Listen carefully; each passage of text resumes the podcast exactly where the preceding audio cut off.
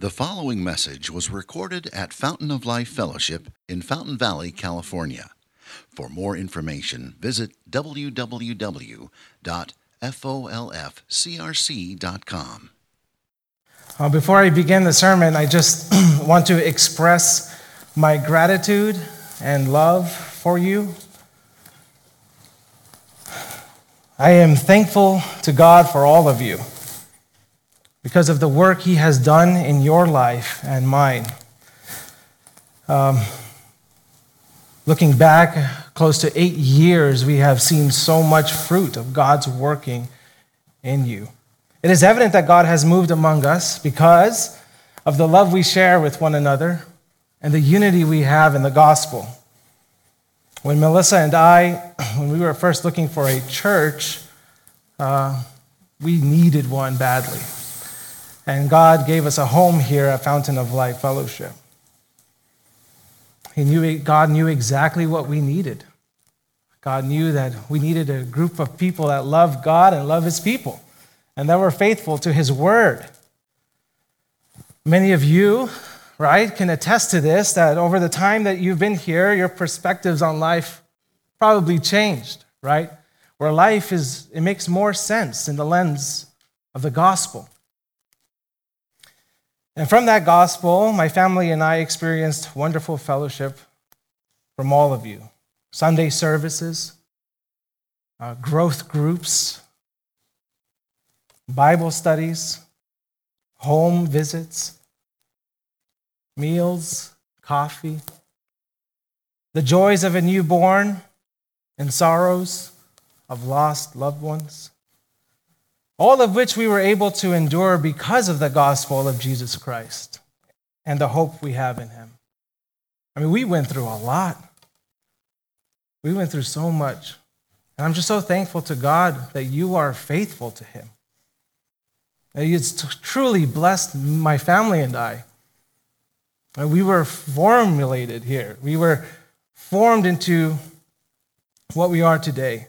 I'm very thankful for the elders and deacons uh, they love the Lord Jesus Christ. They serve him with great love, and that same love they serve you. I'm, we're thankful for all the volunteers who take part in this church. This church is run by volunteers. And they, they volunteer because of their love to Jesus Christ and his gospel. And just a word for volunteers. If you feel like your service is overlooked, or not thanked, just know this that Jesus Christ sees your work. He sees it from its accomplishment to its very intention, and He will reward you. Keep serving, keep loving God's people, keep pouring yourselves into this church. Because when, time, when hard times comes, and it's coming, it will take a church like this, united in the gospel, to endure, to make it through.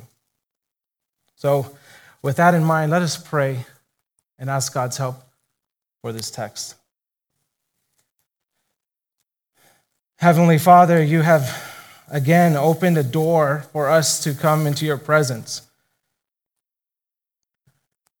That through Jesus Christ, we are not coming into your presence as slaves we are not coming in as co counselors.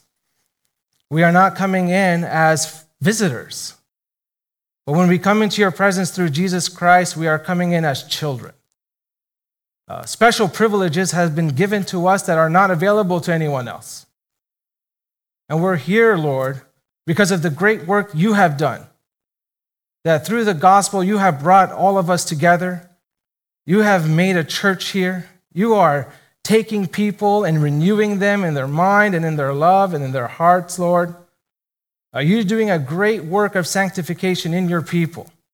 And I just pray, Lord, as I go through this text, that you would help me to be faithful to the text, faithful to my brothers and sisters, faithful to you, that we would all be strengthened with power through your Spirit, that Christ may dwell in our hearts more and more that when we go out of this place, Lord, our lives will be marked by our love to Jesus and love for each other. Lord Jesus, only you can do this. We have the truths in our Bibles and in our minds, and we want them pressed down more and more into our hearts, that they would take root in our innermost being, so that when we go out, our actions will reflect that truth. Help us, Lord, to live for you. Help us, Lord, to comprehend something of your gospel. Help us, Lord, to know the love of Christ. Help us to pray for one another. Help us to see the wonderful benefits we have in the gospel. I pray all this in Jesus' name. Amen. So last week we celebrated the Lord Jesus Christ's resurrection and how it is true and beautiful. Today, I want us to remember the promises that the resurrection bought us. And then later, I want to go further and I want to put into practice this prayer that we would take a few minutes towards the end of the sermon to pray for one another. Um, but before we do that, let's remember who we were before the gospel of Jesus Christ. And I'm taking this only from the book of Ephesians. So in chapter 1 and chapter 2, we get these hints of who we were before Jesus Christ saved us. The Bible says that we were dead in our trespasses and sins. Uh, we were following the course of this world, living only for our own passions of flesh and mind. We were by nature children of wrath We were separated from Christ, alienated, and strangers to the promises of God. We were without hope and without God in this world. We were far off. We didn't have peace with God. That is our normal state before Christ came in. That is the normal state of a lot of humans. That is the, that's the normal, that's the state of some of our own family members. That is the state of our mom, our dad, our brother, our sister, our cousin, our nephews, our nieces, our grandchildren. This is the state of our neighbors, our business partners, living in this world without hope and without God. They're just following the course of this world. They are just going with whatever makes them feel good. That is what is leading them. That is where we were.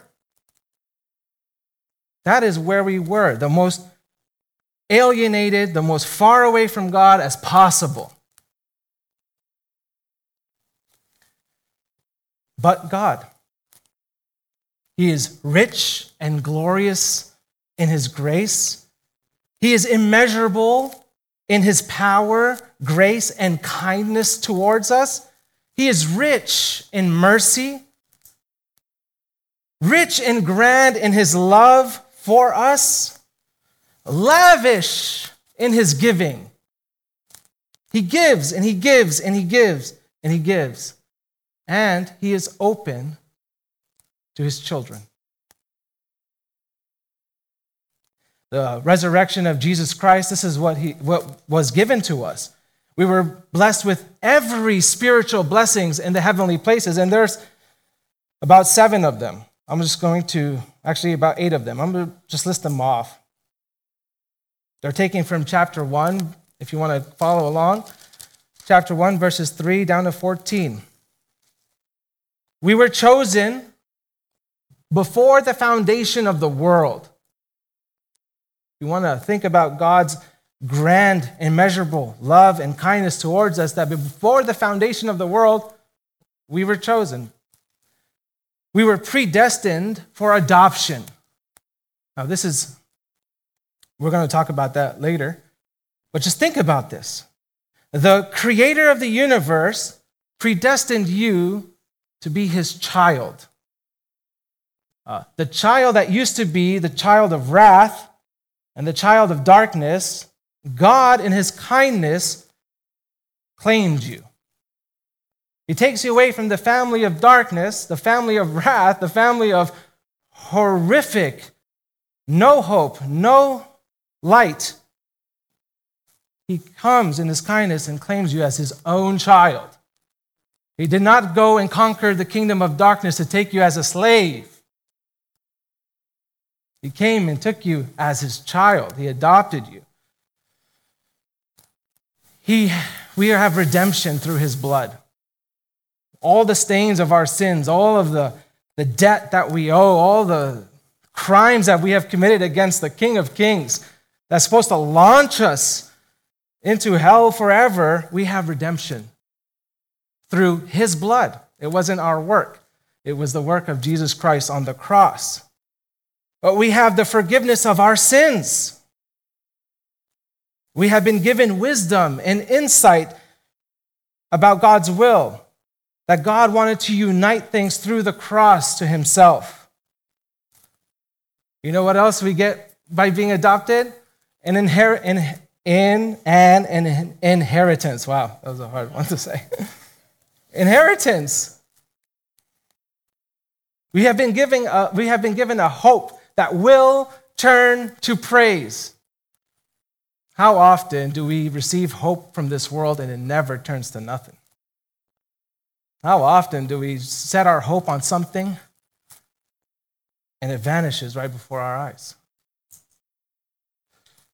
But here, in God's richness and His kindness and His grace towards us, our hope will be turned into praise. How do we know that? How do we know? Well, Last week we celebrated it. When Jesus Christ died and he was buried, all hope seemed to be lost, but he rose from the dead, confirming that all the promises of God will be brought to you. All of them will be turned into praise. But what if I lose that hope? What if I don't believe it as much? Well, last one, we were sealed with the Holy Spirit. God has sealed you with his Spirit. This Spirit, the Holy Spirit, is the guarantee of our inheritance. It's the down payment that one day we will receive the inheritance from God. So just take a step back. Remember, you were condemned, there was no hope for you.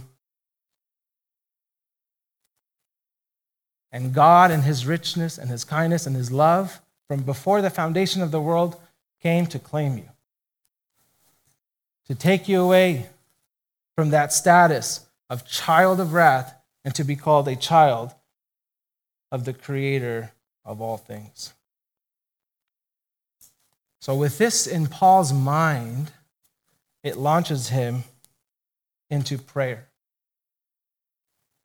He wrote all of this. I just pulled out from Ephesians all these truths. When you go home, read them, but you will also see two things. You'll see one, glorious truth, and number two, Paul running to God that he would apply these truths. Paul doesn't want these truths just to be in his head. He'll top, and someone can topple over with all these wonderful truths staying in his head. No, he wants them pressed down into the heart. And he cannot do that just by writing a letter. He can't do that begging them in his face. God has to do a work. God has to take his hand and press these truths down into the heart. And so that is why he is praying. He is praying. What motivates his prayer are the promises of the gospel.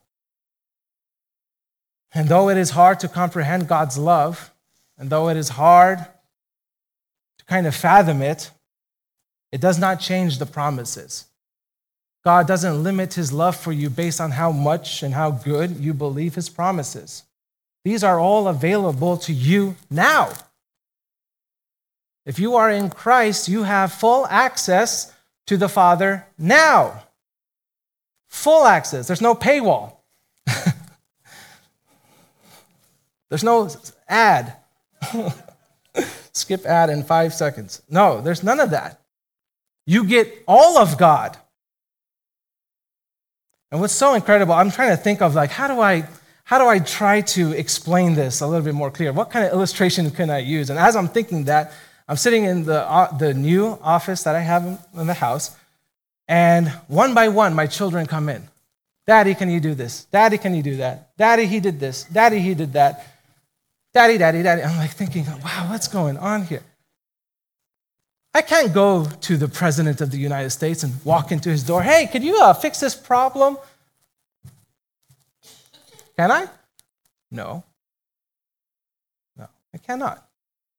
I cannot go to the king and just walk in there. Hey, uh, I need help. But you know who can? The children of the king, the children of the president. My children have full access to me. I can't lock them out. And even if I try to lock them out, which I did, they know how to open the door. there's, no, there's no true lock in the house. And if I, if I locked it, then there's banging. So there's, you know. And I love it. That's the thing. Me, as a wicked, sinful, redeemed sinner who's trying to live like Christ, loves to serve his children. How much more God loves to serve his children? How much more God is open to his children to come to him? So much greater. So much greater. So, with this in mind, what Christ has done, giving us access to the Father, Paul writes this second prayer in the book of Ephesians. So, verse 14. For this reason, I bow my knees before the Father, from whom the whole family in heaven and on earth is named.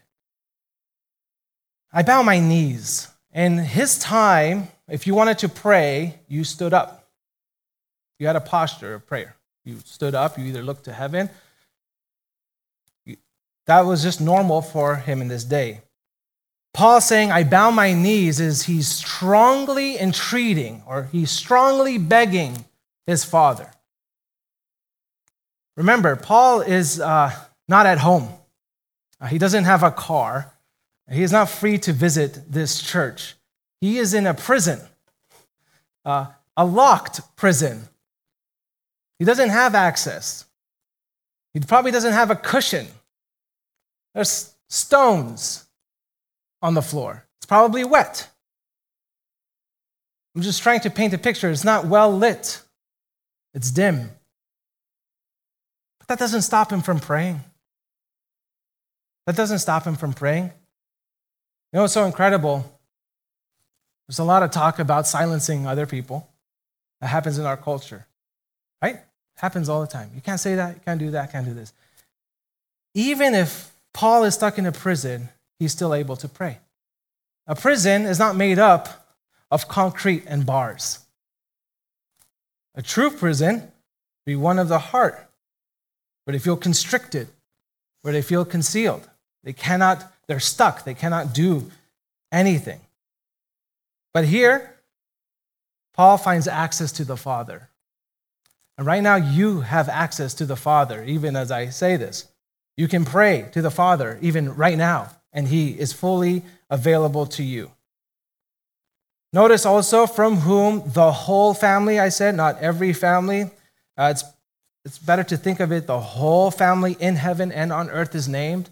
Paul is just thinking of all the saints that are that have been saved by this wonderful gospel, they are named. They have been given a new name.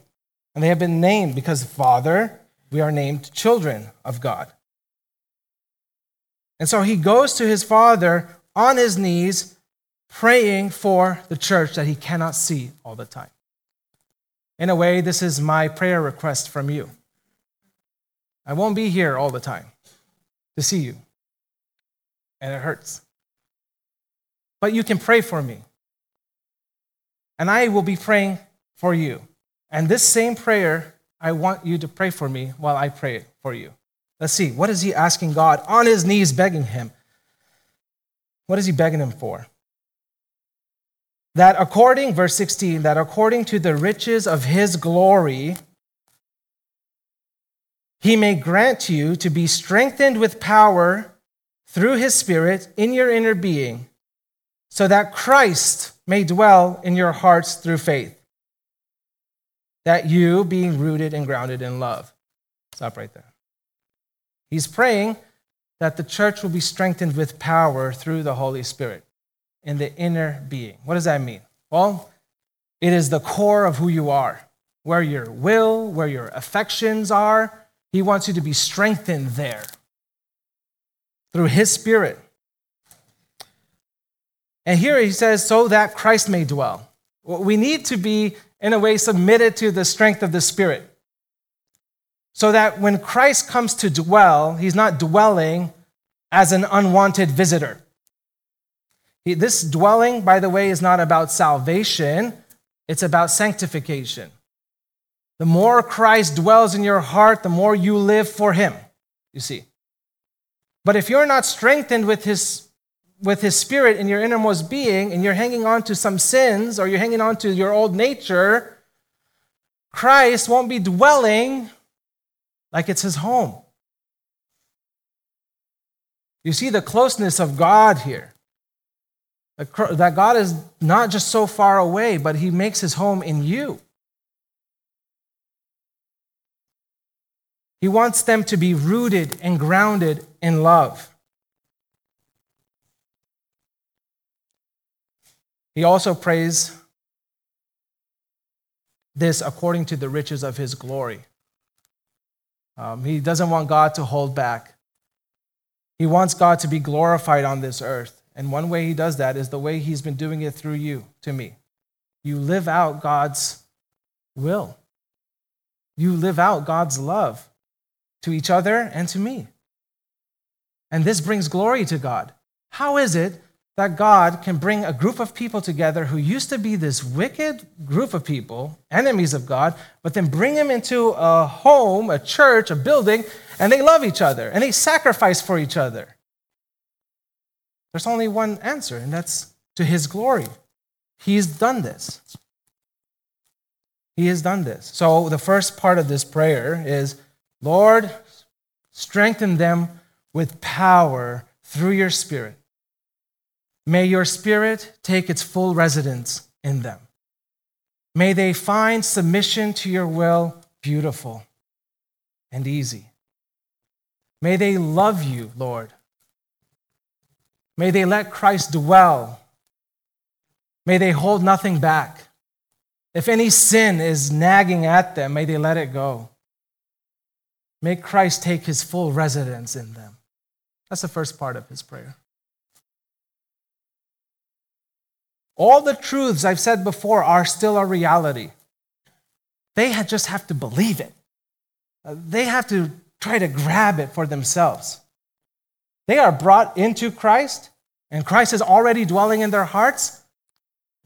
But there's room for growth, there's room for sanctification, there's room to let more and more and more sin go, there's room to let more and more of yourself go. You, you don't live like you used to. You don't just carry out the passions of your flesh, you carry out His will for you.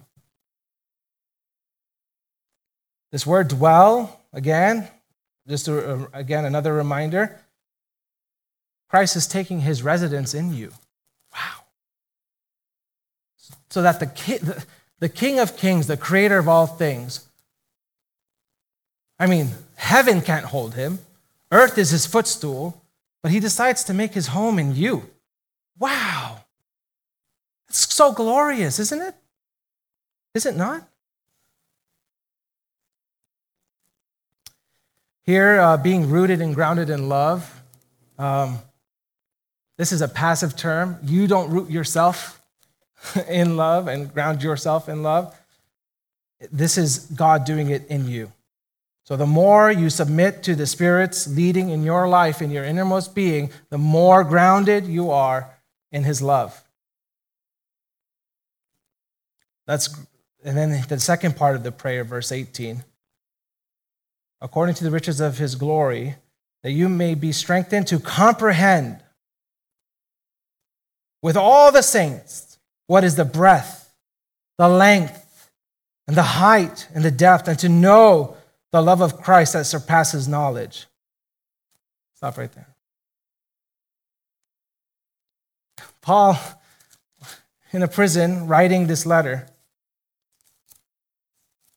I mean, he could have, he, I mean, if he had the opportunity, maybe he could have written a hundred volumes on the love of Christ. He could have filled a whole library of it. But he wrote briefly about it, and he goes to the Father. And he knows that the church is going to read his letter. He knows that the church is going to study his letter. And he just doesn't want them to study it with their own comprehension. He doesn't want them to use earthly philosophy. He wants them to be strengthened by God's Spirit. Why? To comprehend with all the saints. So, this language right here breadth and length and height and depth this is just vastness. We saw the breadth. God's love extends cultures, right? Jew and Gentile, Jew and non Jew. God's love extends cultures. That's the breadth of it. There's no limit to how far his love can reach. What about the length of it? His love started from before the foundation of the world. And his love for you is not going to end when you die. His love for you will endure for all eternity. There's such a grand length. There's no stopping his love. What else? What about his height? The height of his, who is the one that loves us? The greatest, the supreme being of the universe. How high can you go? Is there anything higher than the creator? Everything else is under the creation category. There's nothing greater than the creator. The height what about the depth of his love? How far did his love reach? And you who were dead in your trespasses and sins, following the course of this world, children of wrath, alienated, strangers, without hope, without God, without light, the lowest of lows. And his love caused the King of glory to come live a life that is pleasing to the Father so that he can give that life to the one who was dead. That that same power that rose Jesus from the dead is given to dead sinners. And these dead sinners rise from the dead and they walk in a newness of life. That's how grand and how vast it is. Now, I could say that, but Paul is praying that God will have them be able to comprehend it. This knowledge is, it, it, the love of Christ surpasses knowledge. There's no textbook here on earth that could explain to you the depth of it. You have to experience it. And Paul knows that. There's no teacher that could teach it and you could walk away, wow, I can comprehend the whole love of Christ. He knows that. But he's going to the Father who wants, he wants to strengthen. He's asking God, strengthen them with power through your Spirit. Lord, give fountain of life, your spirit. May you empower them, Lord, in the depths of their innermost being, that Christ may dwell there, that they will be able to comprehend and to know your love. In a sense, uh, you can't get enough of the love of Christ. We may think we have a good hold on it. We may think that we've reached some sort of plateau in our knowledge of the love of Christ. But even Paul's saying, you need more. You need more. You're basically at the foothill of a Mount Everest. You could spend all your life, even all eternity, trying to search out the love of Christ, and there's still more. There's still more. And all of this is for you now because of what we celebrated last week. If Jesus stayed in the grave, we would still be without hope. If Jesus stayed in the grave, he had sins to pay for. But he didn't because he paid for your sins and my sins.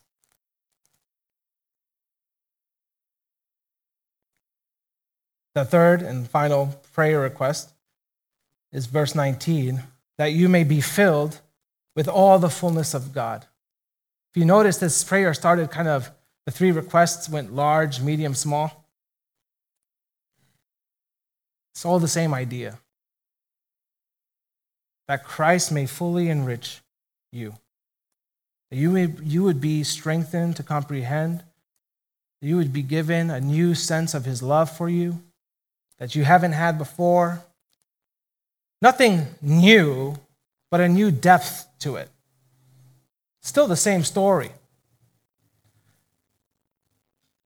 This, this gospel doesn't stop with our generation.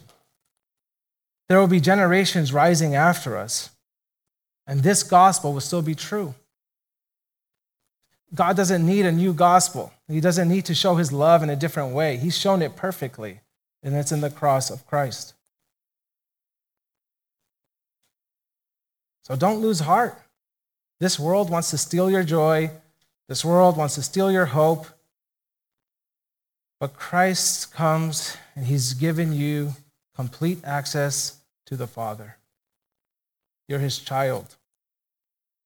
Even if it's hard to believe it, you gotta. If you believe in Christ and you trust your life to him, you have been given a new title. It's not condemned sinner anymore, it's child of God. And he's now he ends his prayer with a doxology. And I love how he describes this. Now to him who is able to do far more abundantly than all that we ask or think, according to the power at work within us. When you become a Christian, God has placed a power in you. That power is the same power that rose from Jesus from the dead, and it's working within us. It's never going to stop working.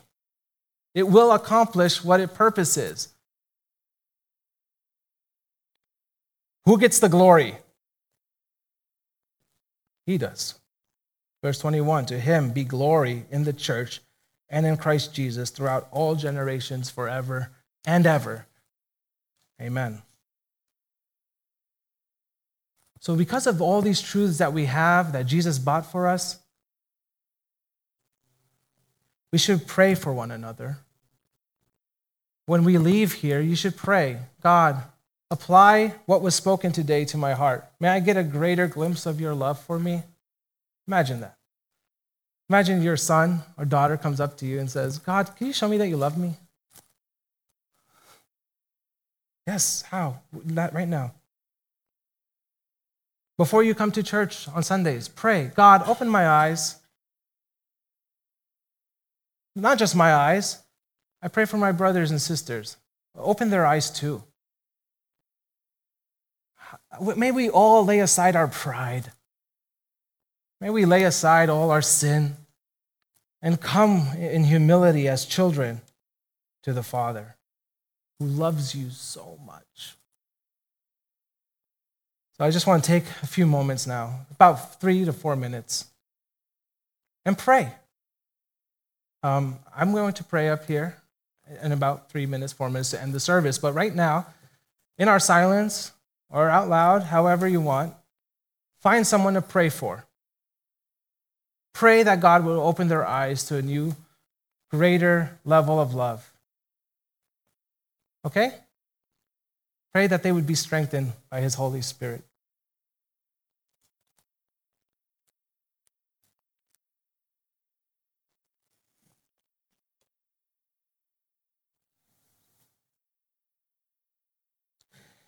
Heavenly Father, uh, thank you so much, Lord, that you have made a way for us to again be in your presence, again as your children.